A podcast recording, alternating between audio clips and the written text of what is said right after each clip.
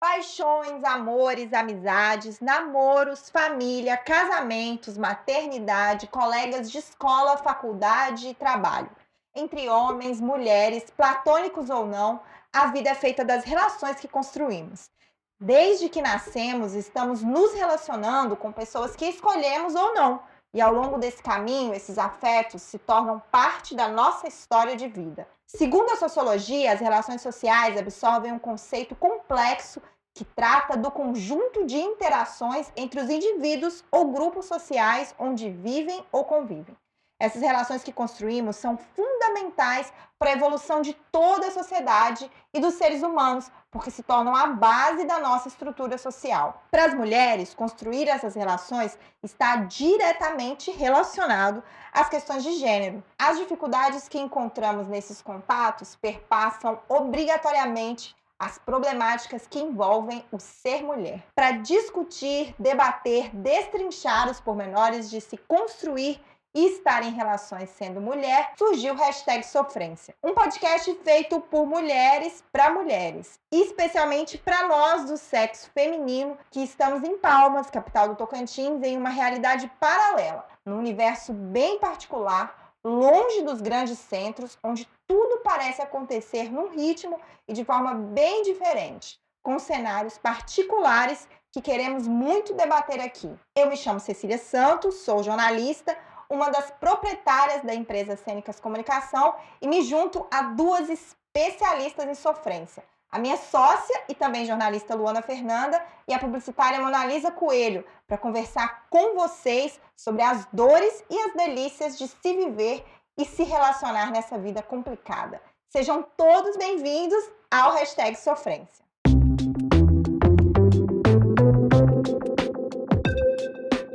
Luana, que apresenta comigo esse primeiro episódio, fala para todo mundo que está ouvindo sobre o que, que a gente vai conversar hoje.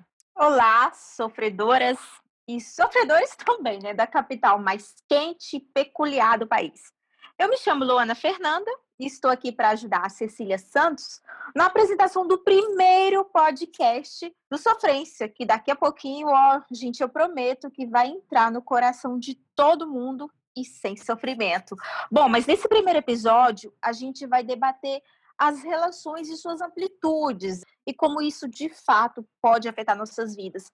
E para esse bate-papo com a gente, a gente convidou a psicóloga clínica Cíntia Rebouças. Olá, Cíntia, seja muito bem-vinda ao primeiro podcast do Sofrência. Seja bem-vinda, Cíntia! Olá, muito obrigada por esse convite. Adorei a ideia de fazer parte de um podcast. Estou muito feliz realmente em estar aqui com vocês. E a gente com você. Gente, o nome desse podcast, assim como os dos que virão, é de um filme. No caso desse programa específico, a gente traz o título da produção do espanhol Pedro Almodóvar, que é quase uma cinebiografia dele intitulada Dor e Glória. A ideia aqui de trazer nome de produções cinematográficas para o nosso podcast é criar uma unidade. Nessa primeira temporada, a gente vai falar de relações. E por isso, nem sempre os nomes dos episódios batizados com os nomes dos filmes vão estar conectados com as sinopses. Ora sim, ora não, e isso a gente vai descobrir juntas. E, na verdade, não é de momentos de dor e glória que são construídas as nossas relações, então bora começar. Mas antes a gente vai ouvir um recadinho da Mona, ela que é integrante da equipe aqui do Sofrência, não tá nesse primeiro episódio, mas vai estar tá no segundo e em vários outros. Mona, fala aí. Oi, maravilhosas! Eu não estou com vocês, né, nesse episódio. No próximo eu vou estar, mas eu tô passando aqui para desejar boas energias, dizer que eu tô muito feliz em participar desse projeto e é muito gostoso a gente estar inserido em algo que a gente gosta e que a gente vê que é propositivo, né? Passando aqui para mandar um beijo para vocês e dizer que vejo vocês daqui uns dias. E é isso. E o presente é o que? Exatamente. Feminino. Um beijo. Ai, amiga, eu tô super animada para sua participação aqui no Sofrência. Daqui a 15 dias, eu e a Mona Lisa é um date, ninguém pode perder. Bom, e é importante a gente contextualizar que quando a gente pensou de fazer esse podcast, falar sobre as relações de forma em geral, nunca poderíamos imaginar que estaríamos aí em 2020 vivendo uma pandemia. Uma pandemia que forçou a gente a viver esse isolamento social e, e longe de muita gente. Mas, Cintia, eu queria que você falasse para a gente o que, que a gente pode tirar desse isolamento social.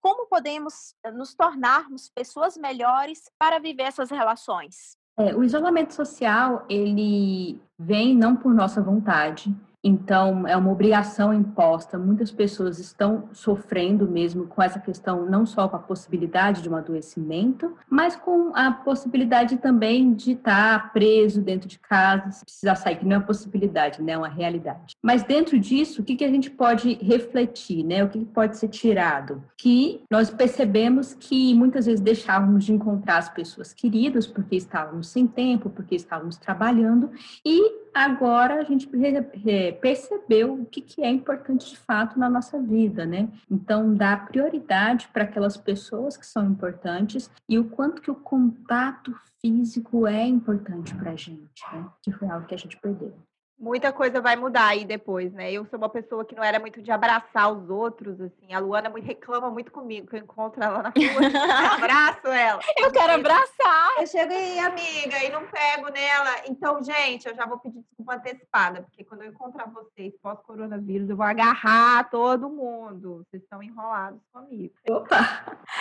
É, a minha amiga tem que entender, Cintia, a minha amiga Cecília, que eu sou canceriana. Eu gosto de abraçar, eu gosto de beijar. Desculpa. Ela tem que fazer isso. Mas a saudade, você estava falando de saudade, Cíntia? A saudade nunca fez tanto sentido. Essa palavra nunca foi uma palavra tão usada, né? É, eu estava olhando as minhas legendas no Instagram, tudo começa assim, ai, saudade, saudade, saudade, saudade. Mas, gente, eu disse no início do programa que a ideia do Sofrência é focar na nossa realidade aqui do Tocantins, né? E eu falo isso porque tanto eu, quanto a Luana, quanto até a Mona Lisa, que está com a gente no programa, e você, Cíntia, eu sei que todo mundo cresceu aqui no Tocantins Tocantins, a Luana em Araguaína, e a gente sabe o que, que significa crescer no Tocantins, crescer em Palmas, quer dizer que a gente se conhece, né? Todo mundo se conhece. Você estudou junto, você estudou com o seu irmão, é, ou trabalhou com fulano que conhece a sua mãe, o seu pai, fez inglês com a fulana. Mesmo que a cidade hoje tenha crescido muito, a gente ainda tem uma realidade, uma vibe muito parecida com a cidade do interior, né? Então, eu quero discutir o seguinte: quando a gente fala de crescer nesse contexto de uma capital que tem cara de interior, como é que é a realidade de construir relações difere de quem está nos grandes centros? Realmente é uma coisa que interfere, faz diferença sim, porque a gente consegue, né, quando conhece uma pessoa, puxar todo o histórico de vida daquela pessoa, né? Na cidade pequena existe essa troca de, de alguém é fulano, filho de ciclano, e, na verdade, a gente não dá muita chance do esquecimento. Né? Então, a pessoa muitas vezes era de um jeito na adolescência, ou deu tal problema na infância, e você fica sabendo de todo esse histórico da pessoa, quando na verdade aquilo que a pessoa passou não define quem ela é enquanto adulto, né? Tempo e alguns processos trazem possibilidade de ressignificação, de crescimento, então a pessoa pode ser uma pessoa completamente diferente de quando ela era no jardim, que ela deu um soco na menina, né? E, e hoje ainda se paga esse preço dessa memória desse que não é esquecida. Então é possível a gente acessar a vida da pessoa sem precisar de internet, né? Coisas que a pessoa muitas vezes queria até abafar, porque na internet você pode um pouco recortar aquilo que você quer expor, né? E na cidade pequena não. E dificulta até às vezes, por exemplo, ah, você vai arrumar um carinha, você conheceu alguém e ele já pegou alguma amiga sua e já namorou não sei quem. Então, assim, acaba que é, é um, um anguzão aí, né? Você quer referência, às vezes falar com a pessoa, ah, mas ah, eu já peguei esse carinha, já, eu acho que eu já fiquei com ele. É, é muito complicado isso, né? E quando a gente vê a amiga ficou com o mesmo cara que a gente tá paquerando passa para frente. Pois é, às vezes é bom, é bom e não é, né? Que às vezes vai te dar um sinal positivo, às vezes você já vai falar, a amiga vai falar, não, o cara é péssimo. E parte desse princípio que a Cintia falou. Às vezes ele era péssimo, deu, deu, deu ruim para você, né? Não quer dizer que vai dar ruim para mim. Certo. É, até Cintia, em relação a isso que você falou, que pode ser que as pessoas mudam no decorrer do tempo, né? Sim, com certeza. Tem algumas pessoas que ficam estagnadas, né? É, é necessário buscar isso também.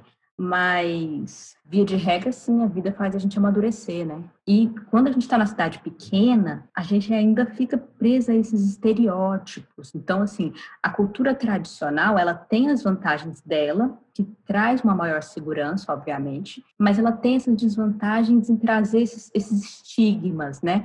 Então, assim, por exemplo, eu nunca ouvi em outros contextos uma coisa que eu ouvia muito na adolescência, que era o conceito de rodada. Olha, fulano é rodada. É verdade. Né? Depois que você vira adulto, assim, você conhece uma pessoa na, na, sei lá onde você conhece, no trabalho, você não vai lá querer saber se a pessoa é rodada ou não, né? E na adolescência isso era muito importante, assim, não ser rodada, né? Não ser. Mas rodada isso acontecia, pra... mas vamos fazer um parênteses, porque isso acontecia com mulheres, né? Exatamente. O, rodada com mulher, ele tem uma, uma, uma, uma definição. Rodada do homem, o homem ele é rodado a vida inteira, ele nasce rodado e morre rodado, né? Agora a mulher, quando ela é rodada, é sempre uma conotação negativa. Aí ela é rodada. É, tanto que tem uma expressão, né, que fala muito que eu nem entendo por que, que o cara que é pegador e tudo é galinha e a mulher é a piriguete, né? Ele é rodado, mas aí vira como experiente, né? Vira um, um ah. rodado positivo. Eu acho que a gente pode mudar isso, colocar, começar até mesmo entre as amigas, já que todo mundo aqui se conhece, ó, fulano é rodado. Aí a mulher experiente. Vamos corrigir. Corrige. É quando alguém fala que, que a gente está ficando velha, eu agora estou com uma expressão boa. Eu falo, gente, eu não sou velha, eu sou jovem há mais tempo. Então, Boa. Essa é boa, essa é boa. Vamos corrigir as expressões. Bom, e como a Cecília falou no início do programa, a gente tem diversos tipos de relações, né? Seja com a família, com os amigos, no trabalho, na faculdade, enfim, né? A gente tem discutido muito nos últimos tempos também sobre os tipos de relações amorosas. A gente fala, a gente fala não só das relações monogâmicas, mas também abertas, poliafetivas e diversas possibilidades aí quando a gente fala de relacionamento. E assim, Cíntia, você acha que as pessoas estão questionando mais as convenções e o tradicional nas relações? É, com certeza aumentou muito nosso acesso à informação, né? Então as pessoas estão lendo mais, elas estão vendo mais vídeos, acessando mais coisas que antes não eram nem faladas, né? Se você puxava esse assunto, você já recebia um estigma, né? Já ganhava ali um, um estranhinha, pelo menos, alguma coisa assim, porque né, falou em relacionamento aberto, não, é nem rodada, eu nem sei qual é o termo que usa, mas o acesso à informação trouxe essa possibilidade do aumento do autoconhecimento também, então, as pessoas estão acessando informação sobre como funciona, sobre relacionamento, sobre vida, como se comunicar melhor. E a comunicação, ela traz também essa na linguagem a questão de poder intermediar com o meio. Então, as pessoas olham para os modelos e falam assim: ah, esse modelo não serviu para mim, né? Meu tio, minha tia, seja lá quem for, meu pai, minha mãe, o relacionamento deles durou, mas não foi tão legal, o relacionamento deles não durou muito. Então, assim, eles já não servem de modelo, não é esse tipo de relacionamento que eu quero. E aí vem a missão. Se eu não quero esse relacionamento, como é que eu vou fazer para poder criar outro relacionamento, né?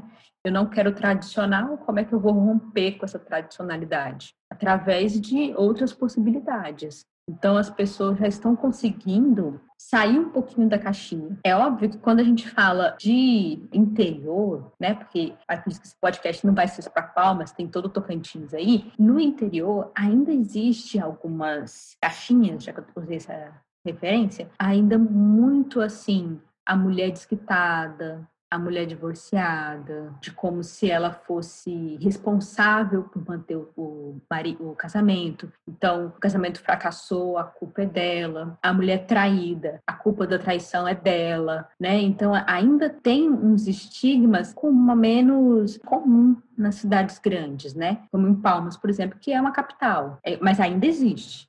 Bom, e para a gente discutir exatamente essa ideia de desconstruir relações, Eu quero convidar vocês para ouvir agora o depoimento da Georgia. Ela que é bailarina e professora, vai falar um pouco sobre isso. Oi meninas, oi pessoal que está ouvindo. Se tiver algum barulho de fundo, não liguem, são meus gatos, viu? Então, meu nome é Georgia Juste, eu tenho 35 anos e sou professora de Educação Física e Dança. É, eu estou num relacionamento estável, a gente tinha acabado de sair de dois relacionamentos, na verdade, cada um no seu relacionamento, né? Extremamente complicados e a gente estava meio que numa vibe de não querer assumir compromisso sério. Mas a gente ficou se cortejando, conversando à distância a gente não, não, tinha nenhuma aproximação ainda, na verdade era muito uma torcida da irmã dele para que a gente se relacionasse, porque a gente, que ela era muito minha amiga. Como ele demorou muito a tomar uma iniciativa, eu meio que desafiei ele numa conversa de WhatsApp e ele foi bater lá em casa, que na época era mais ou menos uns 20 quilômetros da casa dele. Rolaram alguns beijinhos e foi assim que a nossa história começou. A gente ficou muitos meses sem se assumir publicamente e ele me pediu namoro já com quase um ano que a gente estava juntos e eu disse não na época. Eu achava achava que não ia dar certo, mas na verdade o, o que estava acontecendo era que eu estava em negação daquilo que já era, já estava acontecendo. Já havia meses, né, que a gente estava junto, quase um ano, e a gente não ficava com mais ninguém. Então, assim, qual era o problema, né, na verdade, assim? O meu problema era ter que assumir publicamente que eu estava com outra pessoa depois de ter sido casada por oito anos. Eu tinha muita vergonha e eu tinha muito medo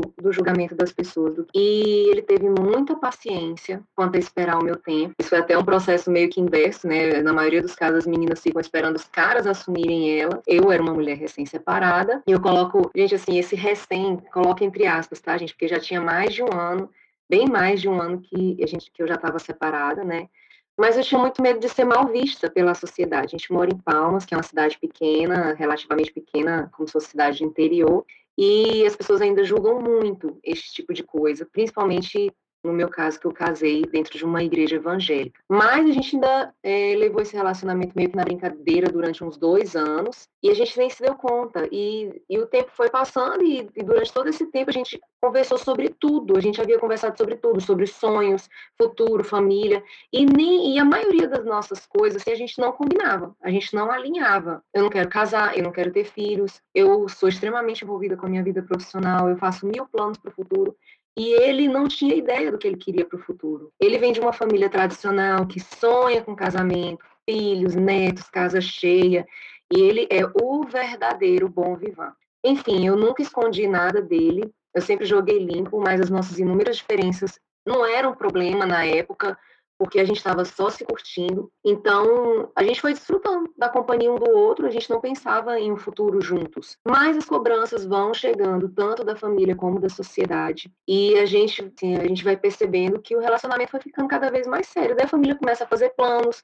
e eu percebi que a gente precisava parar e conversar sobre o que a gente queria. E a gente percebeu que não havia mudado, assim, os meus planos eram os mesmos, dele eram os mesmos, né? Considerando a, as formalidades sociais, né? Desde então, a gente vive debaixo dessas cobranças e eu não quero privá-lo de viver a paternidade. Mas também eu não acho justo eu ser obrigada a ser mãe para que ele realize um sonho. Então parece que a gente vive para cumprir formalidade social, mas eu sinto que a gente está novamente em negação, principalmente porque ele não consegue lidar com o futuro. Para ele só existe o agora. Ele não consegue pensar que daqui a um tempo ele vai querer ter filhos. Na verdade ele já quer, né, há muito tempo. Então a gente está numa espiral de negação e procrastinação depoimento da Georgia, eu acho legal para a gente falar sobre esse assunto, porque novamente a gente traz para a realidade de Palmas. A gente está gravando esse podcast aqui na capital e a gente tem uma desproporcionalidade muito grande de, de assim, coisa meio de cidade grande. Então é interior mesmo. E todo mundo se conhece, super tradicional ainda, né? Pouquíssimos lugares para sair. Como que então, Cintia, a gente faz para desconstruir as relações porque é para gente, eu, agora eu falo para nossa geração, é mais difícil, né? Talvez para a geração mais nova seja mais fácil. Mas como que a gente desconstrói isso? Porque a gente teve o depoimento da Georgia aí que falou, como que a gente faz para desconstruir isso?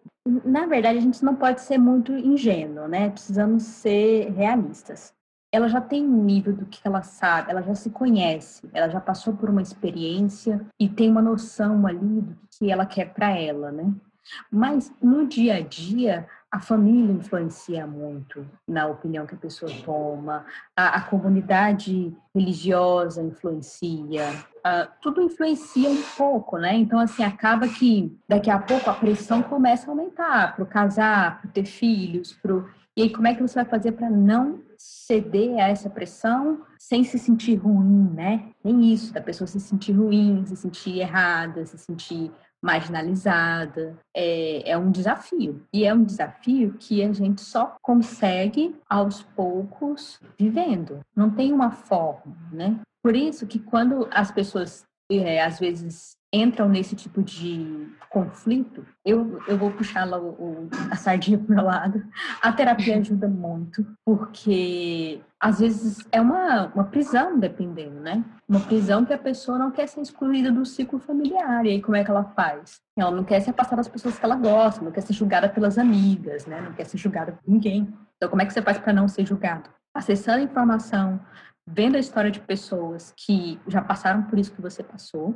E exatamente por isso a importância desse podcast, né? Porque a gente está falando de coisas para você não se sentir sozinha e tomando coragem, porque a vida é uma só. E a gente que é, é que manda na nossa vida, né? Durante muito tempo não foi, mas cada vez mais a gente tem que ser é, senhor do nosso desejo. A gente tem que se bancar. Ai, amei. É por isso que às senhor, vezes. Senhor é... do nosso desejo. Quero colocar na minha biografia agora. Senhora do meu desejo. Prazer, Cecília. Somos todos. É, parece que o ser humano ele é muito parecido, né? A gente se considera muito diferente, mas a gente é muito parecido. Então, me lembra até, a gente está falando de filme, podcast com o nome de filme, tem aquele filme Chocolate, que é um filme super simples, né? De uma mulher que tem uma fábrica de chocolate numa cidade pequena e que ela é julgada porque ela é desquitada e porque ela é, chocolate e cita libido, não sei o quê. Aí Ai, gente, vai. esse termo desquitada é tão anos 70. Ai, meu Deus. Como eu falei anteriormente. A gente tá, a gente tá, na, nós somos milênios, né? Nós somos dessa geração é, dos milênios, mas a gente sabe que os Zs, que são geração, uma geração mais nova, eles já são um pouquinho diferentes, né? Eles já chegam um pouco com o pé na porta, já iniciam relações com propostas diferentes. Até de começar um relacionamento, fala, não, esse relacionamento vai ser aberto, vai ser fechado. Então, eu acho que é importante a gente fazer esse, esse recorte geracional. Eu quero saber para você, Cíntia, me explicar um pouquinho qual é a diferença entre esse gap entre os milênios e como os Zs enxergam essas relações. Eu que convivo com os dois, eu acho que a gente está um pouquinho atrás. É, cada geração tem suas vantagens e suas desvantagens. É claro que eles estão se permitindo a mais coisas, sim, concordo, eles estão se permitindo. Mas às vezes é como se, a impressão que eu tenho é como se tivesse entrado numa, numa total anarquia, assim. É, pega todos os referenciais anteriores a eles como se não, não valesse, sabe? Tipo, ah, vocês já viveram tudo isso, já fizeram tudo isso, deu errado, deu ruim, eu não quero isso. Só que aquilo que ele está vivendo não foi testado ainda. Então, ele está vivendo, como a gente também, e está construindo a história. Está construindo o um avião com ele voando, né? E aí, como é que faz? Como é um avião e voar rápido, para poder também não sofrer, porque ainda tem muito sofrimento de pessoas que é, já acham óbvio ter um relacionamento aberto, por exemplo, e, e não para para se perguntar se aquilo faz sentido para a pessoa, né? Será que faz sentido para mim? Ou será que eu posso ser monogâmica e não não ter a mesma relação dos modelos que eu tenho, né? Tentar construir de outra forma. De repente, fazendo terapia, né, aprendendo coisas que eu não aprendi com os meus pais. A questão do relacionamento, ser aberto ou não, deles chegarem, combinarem ou não, às vezes está ajudando alguns, mas também está com confusão muito grande para outros, né? Por causa dessa falta de referência. É como se tudo para eles fosse relativo. Ao caso que me lembrou que agora de uma situação de uma paciente que ela queria ficar com o menino e aí só que ela achou que o menino era afim da amiga dela. E aí ela chegou pro menino e falou assim: "Você quer ficar comigo com a minha amiga?" E aí o menino falou: Claro, ah. óbvio. A amiga queria, só que ela chegou para terapia arrasada, porque ela não, não queria era que, ele ela tivesse... não queria. Ela não queria. Ela, ela, não queria que ele tivesse dito sim, entendeu? E aí olha Entendi. o sofrimento que isso trouxe, né? Porque aí eu, eu joguei para ela, falei, mas por que você fez isso, né? A mesma coisa de você falar, você quer hambúrguer e sundae? A pessoa vai falar, quero, lógico, eu posso ter os dois. Se eu e posso acaba ter, né? esse questionamento eu vejo que questionam-se muito a monogamia, mas eu eu acho que a monogamia é uma coisa que não vai acabar. ninguém- Sempre vai ter quem é monogâmico e sempre vai ter quem é poligâmico. Eu acho que o Tá negócio é tá bem, né? ok. O negócio é tá ok, né? O negócio é você entender o que você quer e falar, não, para mim isso tá ok. E para você isso tá ok e não tem problema. É, é essa questão da, da relatividade. É como se assim, se tudo fosse relativo e às vezes a tradição também tem coisa muito boa, né? Também tem coisa muito boa que a gente aprende com as pessoas que estão ao nosso redor, que a gente pode levar para nossa vida, né? Eu costumo dizer que as heranças emocionais, culturais, de geração, a gente recebe essa herança e a gente tem que ter consciência dela para poder filtrar aquilo que a gente precisa quer levar para frente ou não, aquilo que a gente quer na nossa vida ou não.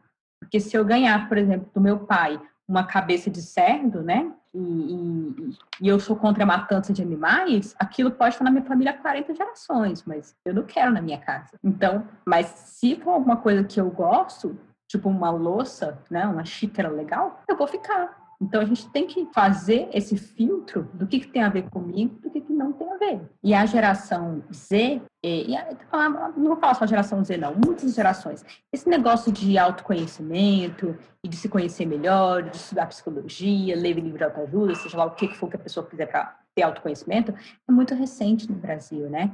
A psicologia está fazendo 58 anos de Brasil esse mês. Ou Que seja, nova. né? Não tinha como minha avó ter terapeuta, entendeu? Não tinha como ela Não questionar nada. é. Não tinha psicólogo para ela ir. Então, ac- acontece que as pessoas estão começando a ter mais autoconhecimento, mas tem algumas pessoas que acham que só ler e repetir frases da internet já dá autoconhecimento para elas. E autoconhecimento não é isso. É saber aquilo que faz sentido para mim, né? E aí eu preciso me conhecer para saber o que, o que eu consigo bancar. Até porque no mundo de hoje, que é muita modinha, né? Às vezes a gente fica, o pessoal fica muito suscetível ao que tá. que, ah, isso é uma coisa que funciona, mas não funciona para você, não Sim, se respeitar. E já que estamos falando desse conceito de relacionamento, Cíntia e Cecília, eu sei que muita gente idealiza esse momento na vida, né? Como as relações precisam ser, como o outro deve se comportar, como eu devo agir. Mas agora eu quero convidar vocês a ouvir o depoimento da Pamela, que é minha amiga, é advogada e vai falar justamente como deve ser o respeito, os limites e as expectativas dela numa relação.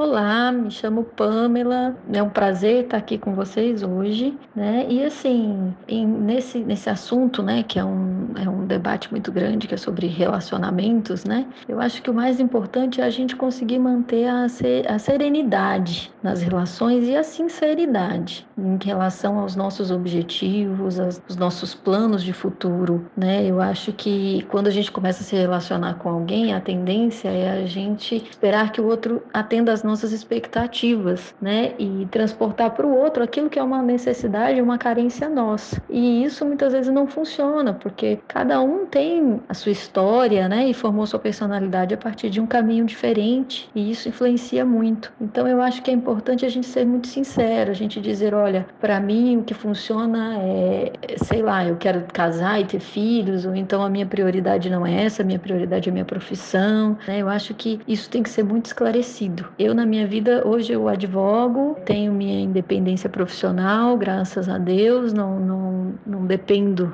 diretamente de outras pessoas, né? Sou solteira, moro com a minha mãe por opção, porque é, a gente entendeu que era mais vantajoso para as duas viverem no mesmo, no mesmo lar, cada uma, óbvio, respeitando o seu espaço e sua individualidade, né? E é esse respeito ao espaço e à individualidade que eu busco quando eu me relaciono com algum homem também. Assim, hoje eu namoro, o relacionamento tem que ser muito pautado nisso. Todo ser humano precisa fazer, né? A gente faz algumas concessões, a gente tenta ajustar comportamentos, mas tem determinadas é, situações que para mim não são legais e que eu não admito, né? Então eu acho assim que a gente não pode perder a nossa essência, a gente não pode deixar de ser quem nós somos em função do outro ou de agradar o outro. Então hoje eu tenho uma filha, eu, eu tenho 33 anos hoje, engravidei aos 28, né? Não me casei com o pai dela também por opção. Na época foi um relacionamento muito rápido e eu entendi que ali não, não havia amor suficiente para sustentar uma, um casamento, né? E eu optei por,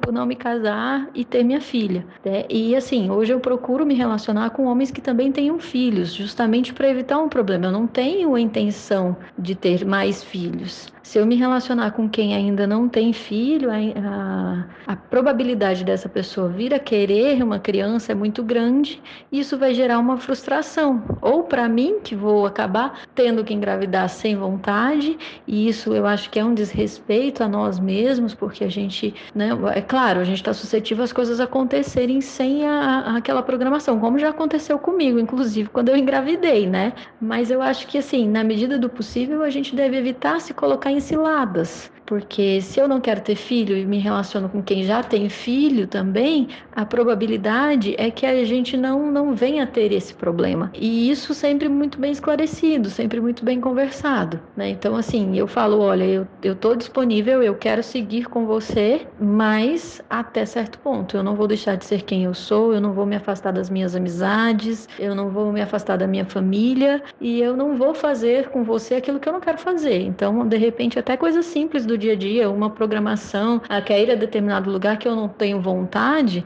eu acho que assim, é uma questão de limites e respeito. É um meio termo que não é fácil de encontrar, mas quando a gente acha esse equilíbrio, a gente consegue viver sem tanta frustração, sem tanta ansiedade, né? E aproveitar os momentos com mais alegria. Bom, esse depoimento da Pamela, ele me chama a atenção porque ela é muito clara quando ela fala sobre é, os seus limites dentro de um relacionamento. Então, eu queria é, te questionar, assim, eu queria que você explicasse para gente por que é importante a gente manter esses limites e onde que fica a idealização quando se trata de uma relação. É, é porque na verdade a nossa cultura, né, o que a gente recebe através dos meios de comunicação, ainda perpetua muito aquela questão da romantização. Então, a gente ainda procura metade da laranja, a alma gêmea. E os filmes, as séries, os conteúdos que a gente vê, mudando de geração ou não, eles ainda perpetuam isso, né? Então acaba que todo mundo no fim quer ser feliz e todo mundo acha que só é feliz depois que tiver no relacionamento, né? Porque o filme só começa a ficar bom depois que o relacionamento dá certo, né? Se ele tem um final feliz. Então, acaba que criar expectativas faz parte da nossa cultura, quase, né? Como é que a gente vai fazer para não criar expectativas e representar como a gente realmente é, só se conhecendo, só vivendo. É, um dado legal é essa. Na verdade, não é legal, é um dado péssimo, bacana da gente falar aqui. Importante, né? Importante, exatamente. Do, do Instituto Brasileiro de Geografia e Estatística, o IBGE, que ele diz que a cada três casamentos um acaba em divórcio. E isso mostra, assim, Óbvio que não é um retrato de você idealizar, mas acaba que você entra no casamento. E, gente, o casamento ele é perfeito para a gente exemplificar a idealização, porque a gente idealiza mesmo, a gente acha que vai casar e o casamento vai ser, nossa, agora eu casei, agora eu vou transar o dia inteiro, 24 horas por dia. E, e não é assim. Então, Sim. Então, assim, tem um monte de percalço até você conseguir entrar em ajuste. O ajuste acontece, mas aquele início é dificílimo. E eu estava escutando o podcast da Michelle Obama,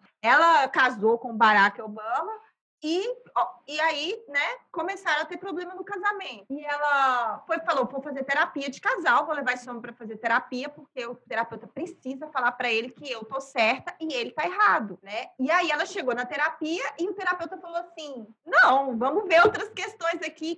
E, e ela viu que não era simples assim, que óbvio que é uma engrenagem que tem uma série de ajustes. E ela ficava puta, porque falava: cara, esse cara tá indo pra academia, a gente tem uma filha pequena, e ele vai pra academia, eu fico aqui cuidando da menina. E aí ela só entendeu que, na verdade, a coisa só ia funcionar se ela também fosse para academia. Então, assim, eu também tenho que ir para academia, eu tenho que ter minha vida, eu tenho que ter minha individualidade, porque Não existe relação sem, sem cada um ter um pouquinho da sua vida. Muitas vezes, quando a pessoa casa, ela fala: não, agora acabou. Agora não existe mais ele e eu, existe nós e, e a gente só vai ter uma vida junto. E não é assim. Isso é muito idealização, né? É, é perigosíssimo. Muito.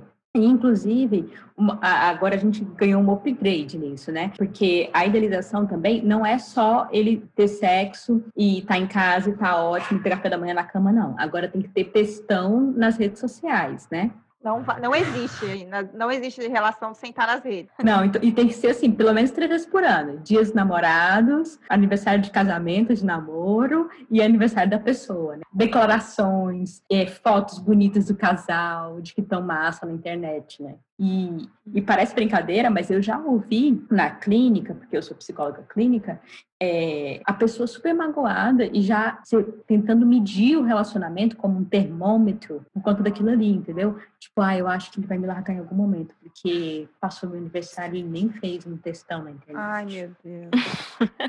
Virou uma questão mesmo. É um sinal de que as coisas estão bem ou não. É um sinal, não. É um sinal ilusório, né? Para deixar claro. É só mais uma idealização, né? De várias que a gente cria, né? Mas assim, eu que, queria fazer um comentário aqui, Cíntia, sobre expectativas também. É, eu até já, eu não sei se vocês já viram um vídeo da Jujut que ela fala sobre criar expectativas e tal, que todo mundo vem com essas frases prontas. Ai, ah, não cria expectativa, não se baseia na vida do outro. Ela fala, minha filha, eu vou me envolver com o cara. Eu já fiz todo o meu castelo de cartas. Não tem essa, não. Eu já construí meu castelo, já tá tudo ok. A gente vai vai se casar, não sei o quê. Mas, enfim, aqui, claro que tem um certo exagero. Mas é, sobre essa questão de expectativa, é muito difícil também você não criar expectativas, né? Isso eu falo de forma geral. Se você se arruma para você ir numa festa, você cria expectativa. Se você faz as malas para ir numa, numa viagem, você tem expectativa. Como não manter expectativas numa relação? É isso que você falou mesmo, né? Eu acho que, assim, não dá. não crio resumido. Não dá. Você vai criar expectativas. A questão é sempre estar tá se perguntando o que, que é possível ali dentro, né? O que, que é real. Enxergar a realidade e aceitar uma parte dessa realidade também. E uma das coisas que a gente tem muita dificuldade de aceitar é a falta de controle, né? A falta de controle sobre o outro. Então, que nem a Cecília falou aí do, da Michelle Obama, né? Ela foi para terapia para controlar ele, né? Para mudar ele. Então, a gente tem que entender que no casamento, uma expectativa que as pessoas têm, por exemplo, é que, como vocês falaram aí, né? Ah, não vai sair mais sozinho depois que casa. Não, isso no namoro. Ou no namoro, né? Não sai mais sem mim. Não vai para tal lugar que ia antes, porque lá é lugar de pegação. Não vai sem mim. É o controle, né? É o controle. Então, algumas expectativas, elas são irreais. Uma coisa que eu ouço, gente, sério, eu vou falar isso aqui, mas não sei nem como dizer. Uma coisa que eu ouço muito no consultório, sabe o que é? A geração Z, que a, a Cecília falou, né? Ah, e começa a namorar, a gente vai ser relação fechada, combinado, combinado, mas é o seguinte, eu preciso ter acesso a tudo que tem no seu celular. Que invasão de privacidade. Não tem individualidade. Exatamente. E aí você cria uma expectativa, a pessoa fala ok, né? Naquela hora ali do frisson, da paixão. E aí depois, quando você quer seu celular, você quer reclamar da relação, você faz como? Exata, Não pode exatamente. mandar uma mensagem pro seu amigo. Liga, falando, nossa, esse... Ai, que ódio! Ela deixou queimar o bolo. Não tem como. É a questão da você ter a sua individualidade, de sair com as suas amigas, viajar com as suas amigas, é, fazer as suas aulas. E, e porque, gente, você não deixa de existir quando você está numa relação, você ainda existe, entendeu? E você está só se relacionando com uma pessoa que às vezes é muito diferente de você. Então, assim, não tem como você deixar as coisas que você fazia de lado, as coisas que você gostava de fazer de lado, por causa de outra pessoa, é impossível.